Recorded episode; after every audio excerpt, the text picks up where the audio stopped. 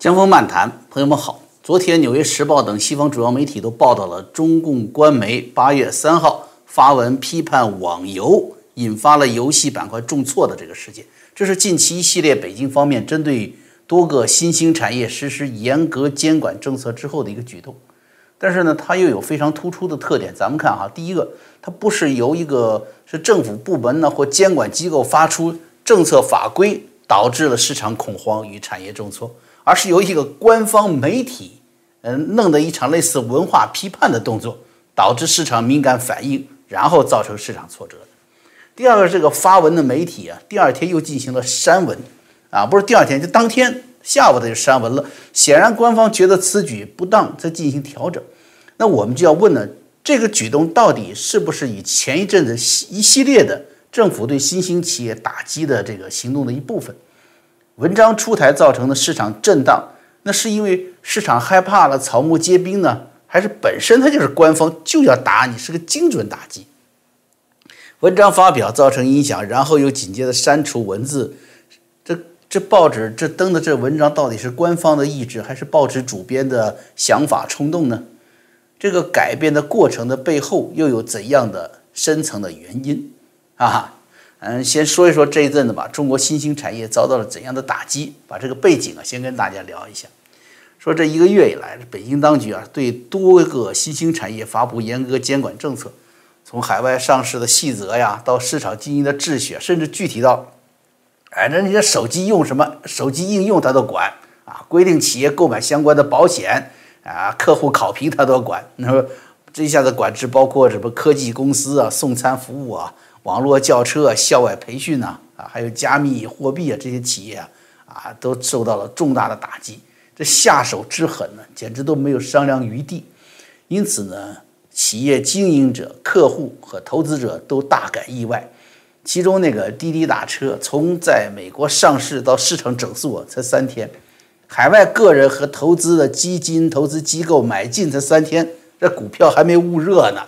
市场冷冻已到，要全凉了，是吧？你说这样谁还敢去买中国的这种科技股票呢？不仅拖累纽约、香港整个的科技板块，而且直接导致后来美国证券交易委员会下决心叫停中概股上市，这是其中重要的原因。这个校外培训行业更惨，政策规定这些机构啊，全部都都得转向非盈利性机构。呃，那就不准上市融资了嘛？之后就导致已经上市的像新东方啊这些企业市值归零，被迫下市。而国内对于两检任务完成，这个部分地方政府竟然把它弄成跟整顿黑社会同样的考评的政绩工作当中去了。就等于说，你要是经营，你也没办法做下去，除了拿不到资本市场的钱，你想做点老老实实做点买卖，你都干不下去了。中共对资本市场的强烈遏制，对新兴产业的重手整治，让整个这些企业的经营者和市场的投资者是惶惶不可终日，啊，都不知道哪一天官方铁拳又突然砸下来，导致投资亏本，导致企业啊就是破产。股票投资呢，你知道吧，是对市场未来的预期嘛，所以它就存在期望，也就存在什么恐慌指数。你这总是秘而不宣的，然后突然弄一个雷出来炸了，谁受得了啊？是吧？这是对资本市场最大的打击，信心打击。这种局面当然是无法持续的，这会导致资本市场的坍塌的。因此，中共方面也在做一些调整啊，做一些许诺吧。新华社七月二十八号发文说，中国经济继续向好，资本市场基础稳固啊，意思就告诉你们，你们别把钱拿走，你该买什么买什么。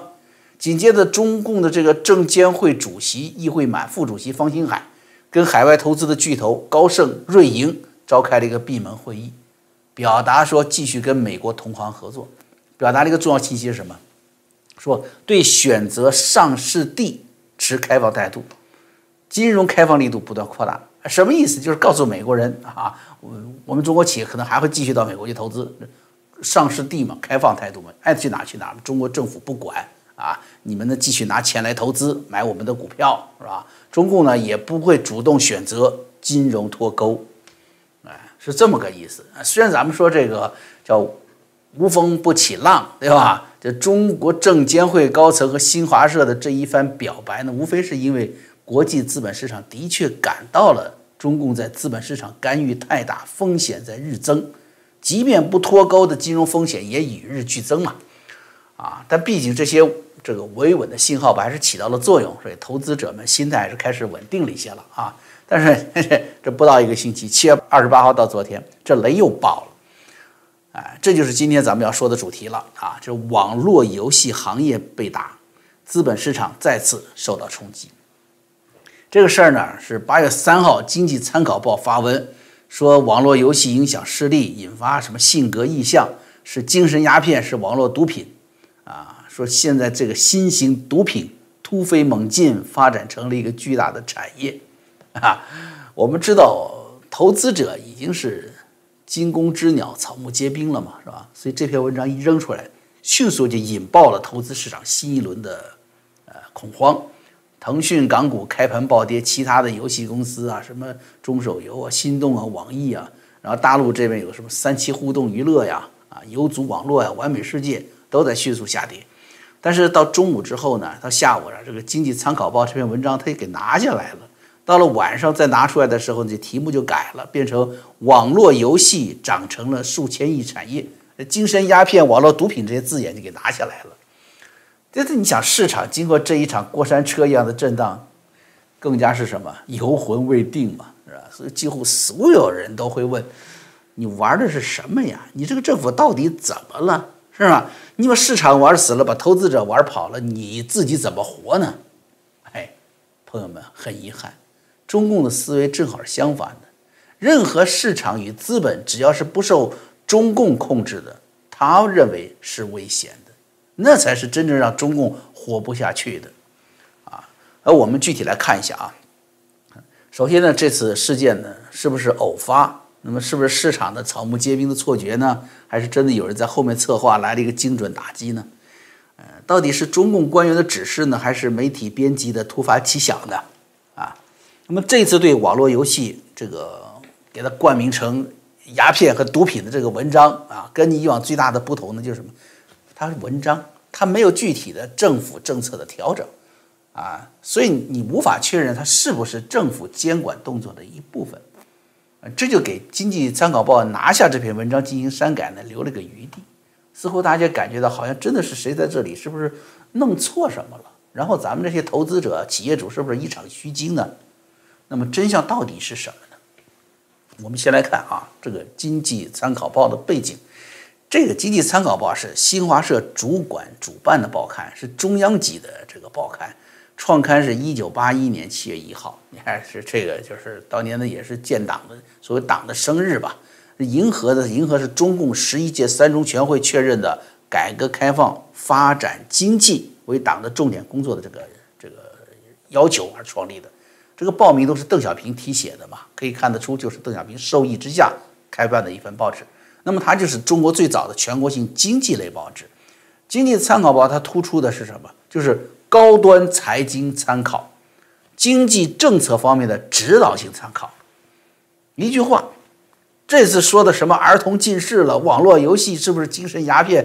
这是社会话题，那这是社政治色彩很浓的定义，对不对？根本就不是这份经济参考报要干的事情，哎，而这份报纸作为中共财经政策指导最高权威，这很明显的告诉人们，他关注的根本就不是中国有多少儿童近视了，有多少上了网瘾的家长管不住了，而是那几个关键字，长成了数千亿的产业，他盯着的就是钱，就是资本。中共的党媒官宣呢，它实际上是有严格的什么写稿啊、用稿的程序的，不符合要求，你别说刊登了，你偷摸在办公室里面写，你都要承担政治责任的。各地方政府的喉舌都如此要求，更何况它是中央一级的经济参考报呢？啊，没有什么独立思考，不需要独立思考，也不能够有独立思考，只有党的要求。尤其经济参考报还是新华社主管。主办业务上是直接操作的，没有任何所谓的什么记者或编辑的空间，你知道吧？而且还必须符合新华社作为全国媒体通稿的要求。也就是说，《经济参考报》你从我这刊发出去的文章是预备着要到全国各报刊去转载的，是要迅速的形成全国性舆论的。所以答案只有一个，什么呢？不是什么编辑或者记者的灵机一动啊，这心血来潮，而是中共的直接要求，哎，就是精确打击了，你知道吧？好，那么为什么这次不让政府主管部门对网络游戏进行政策调整，而是建筑报端呢？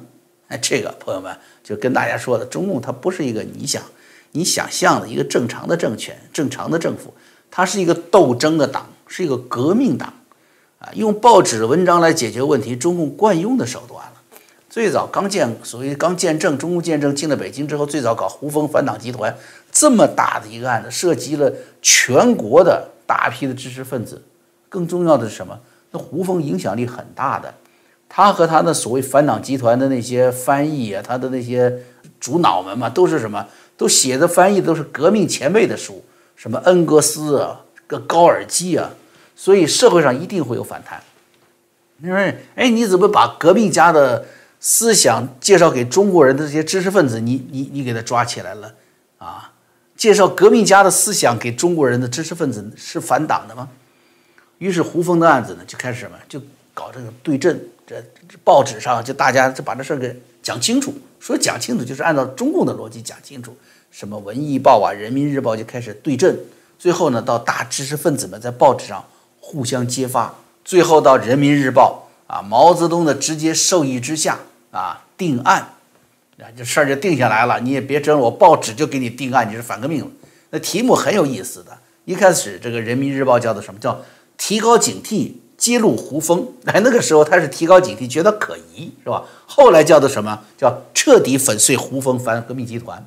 啊，后边还有意思的就是很多这中国的这些所谓著名的知识分子吧，然后还按照人民日报这个模板写下自己的批斗文章。啊，你那不是彻底粉碎吗？好，比如说这位著名的作家巴金，他就来一篇文章，叫做《彻底打垮》啊，呃，所以一场涉及全国、涉及中国主要的，原来就是所谓叫见证之前的很多左翼知识分子啊，这原来共产党的老朋友啊，这一波知识分子就是用报纸的文章给打倒了。所以未必有什么实质性的政策 啊，而是利用这种市场已经形成的恐慌，这一份报纸就能达到这种敲山震虎的作用。这一点呢，你要了解中共的历史的话，你知道它是一贯以来就什么，用暴力来形成对人民就形成人民的恐惧。啊，人民如果不太恐惧的时候，他会用什么呢？啊，严打运动来吓唬你，让你重新建立恐惧。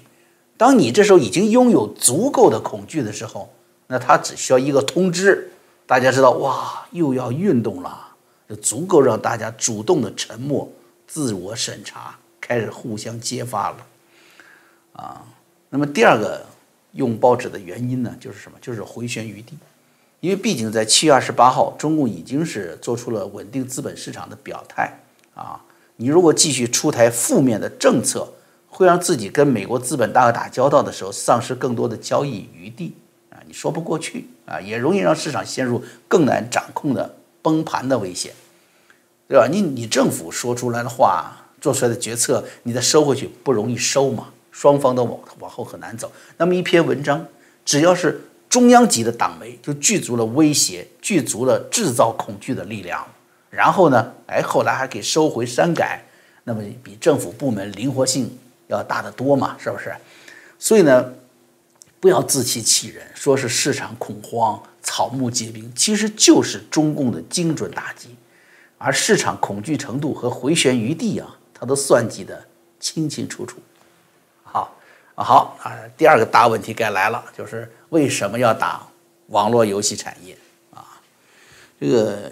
咱们说，首先呢，这个经济参考报啊，它是借了一个势头啊，再来做这个攻击的。什么势头呢？就是中共啊这一段时间关于叫教育双减政策，这是用于打击课外培训产业的一个借口啊。什么保护未成年人啦啊，严格执行义务教育了，保障学生休息权利了啊。你听的都挺好听的，为了你的孩子好是吧？其实你想，不都是这都是中国这套千军万马过独木桥的考试制度造成的？你说那学校老师好多，实际上他跟课外机构他都勾着呢，你知道吧？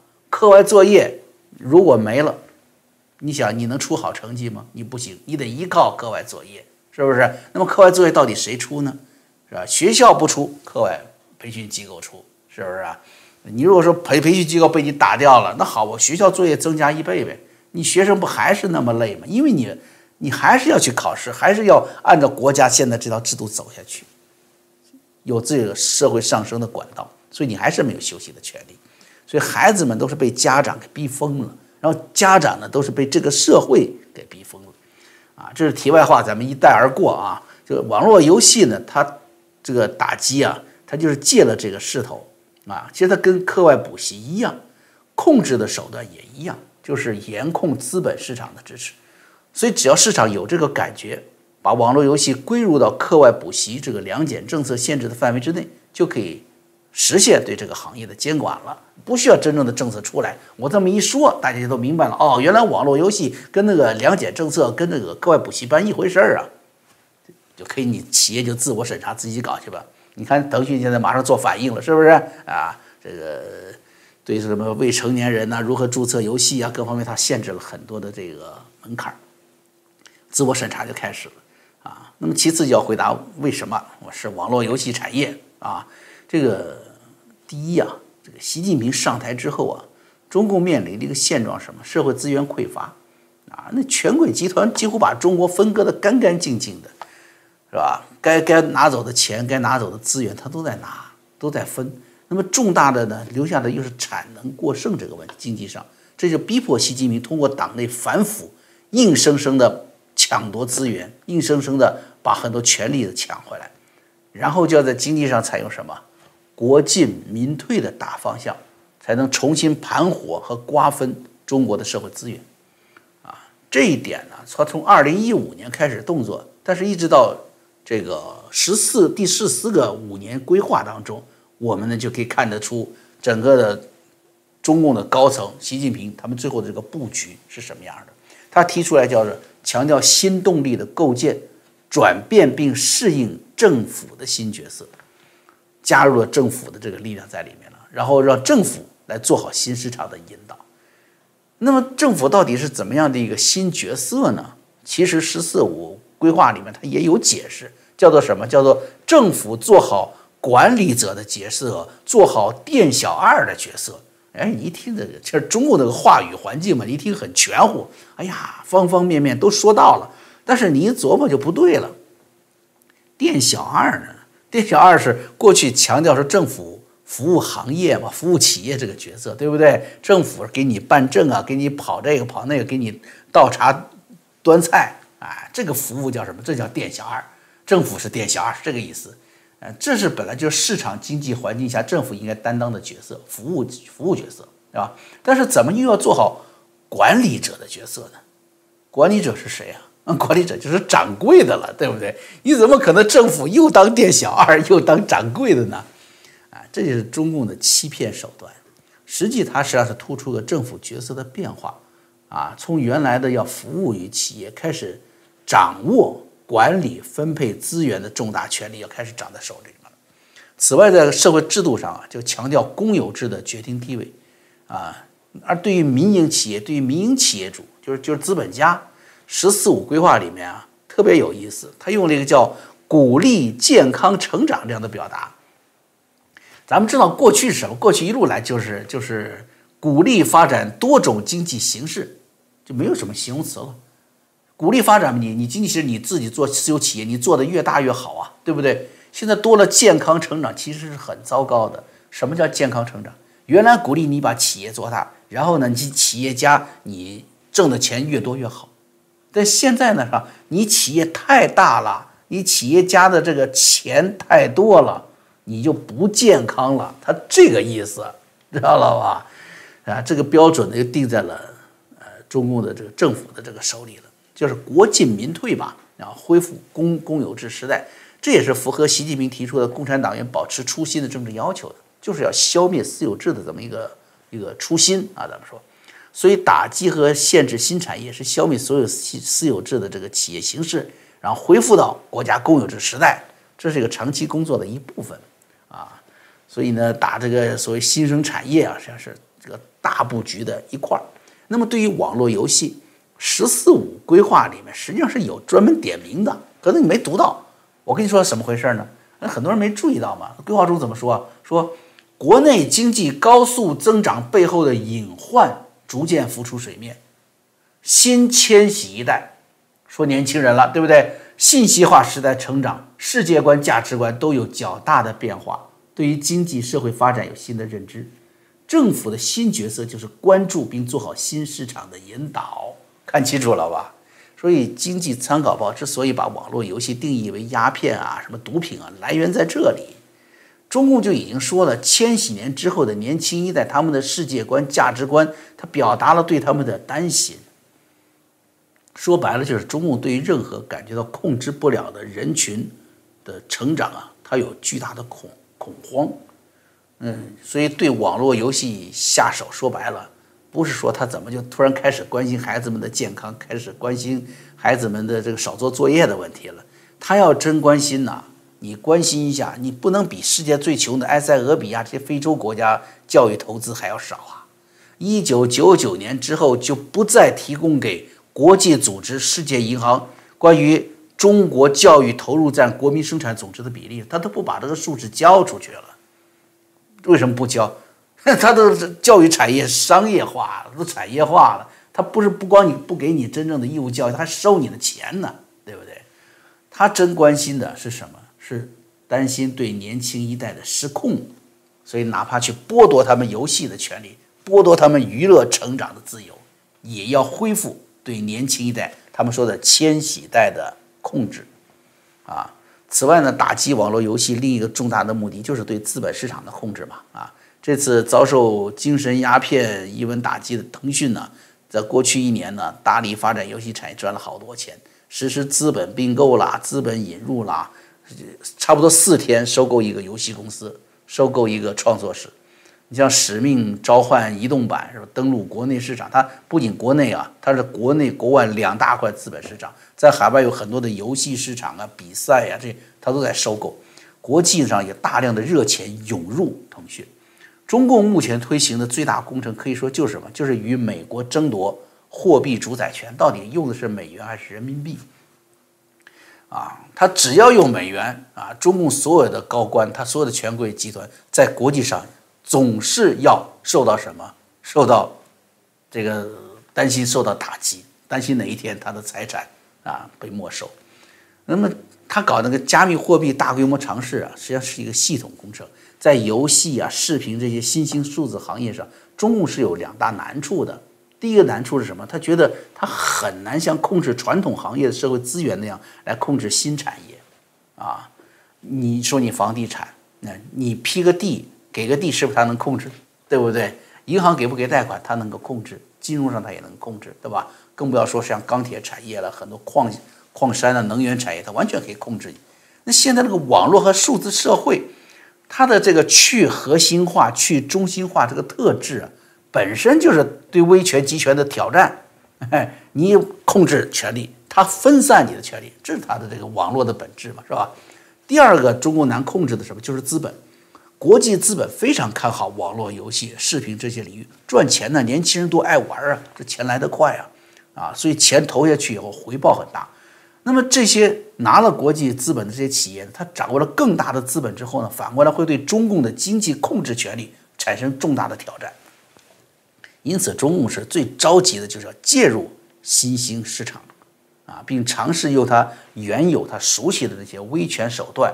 来尝试掌控这些企业的市场和资本渠道，他不熟悉玩砸了，所以大家现在资本市场反弹的很厉害，是吧？都觉得要崩盘了，企业一下子被他给给砸砸歪了，砸这砸死了啊！这是因为他什么？他还不熟悉用哪些手段来控制这些新兴企业，但是他在不断的尝试。那么这就是中国又盯上网络游戏的这个重要原因了，是不是啊？那为什么又说又要撤销这个文章进行删改呢？啊刚才说了嘛，这个中共是在跟国际资本呢在讨价还价，在秘密磋商，开闭门会议。中共与国际资本的较量啊，是个双刃剑啊，他要把人家赶走啊，所有的所有的国际资本离开，或者简单说，我把你吞掉，你放进来，我都不让你走，都不行。不管是赶走还是简单吞掉，中共啊都会成为输家。何况在腾讯这些网络游戏的后面还站着谁呢？站的是红杉资本啊等大量的与中共最高权贵是眉来眼去的这些金融大鳄，他们是中共最高权力中心的财源呐。啊，因此《经济参考报》这样的文章，只要它打击的时机不对呢，也会造成国际资本啊，也就是中共权贵的财路受损。所以呢，放缓对网络游戏的讨伐啊，既可以收到敲山震虎的作用，因为中央一级的报纸出来，它的这个威慑性还是很大嘛。那么强化了中央集权对网络游戏的市场和这些网络游戏后面的资本市场的掌控。哎，刚才说了，腾讯当天就拿出来多种控制青少年网瘾的措施，就是这个证明，是吧？所以呢，资本市场你还是可以控制的。而同时呢，它只要一删改，把这个报纸往回一收。最高权力者的财源呢，也不会迅速的在国际资本上枯竭，啊，这就是我们对昨天发生的中共报纸对网络游戏讨伐这个出拳啊收拳这两个动作的解读，啊，那么今天节目结束的时候呢，咱们刚才说到了数字科技时代去中心化的本质和中共集权特质，它是个对抗，所以我就顺带的就推荐一款非常优秀的翻墙软件——松鼠 VPN。啊，现在它又有了新的升级了啊，支持安装在这个安卓电视上了，也支持七十多种加密货币的支付，所以这就可以极大的保护呃用户的隐私吧啊，用户体验呢当然是一贯以来的就是非常快也非常稳啊，你呢这填写 JF 就是江峰啊拼音的缩写啊 JF Time 的这个推荐码，你可以获得额外的十天免费试用。链接呢就在咱们这个节目下面留言置顶处啊。好，今天的节目咱们就做到这儿了。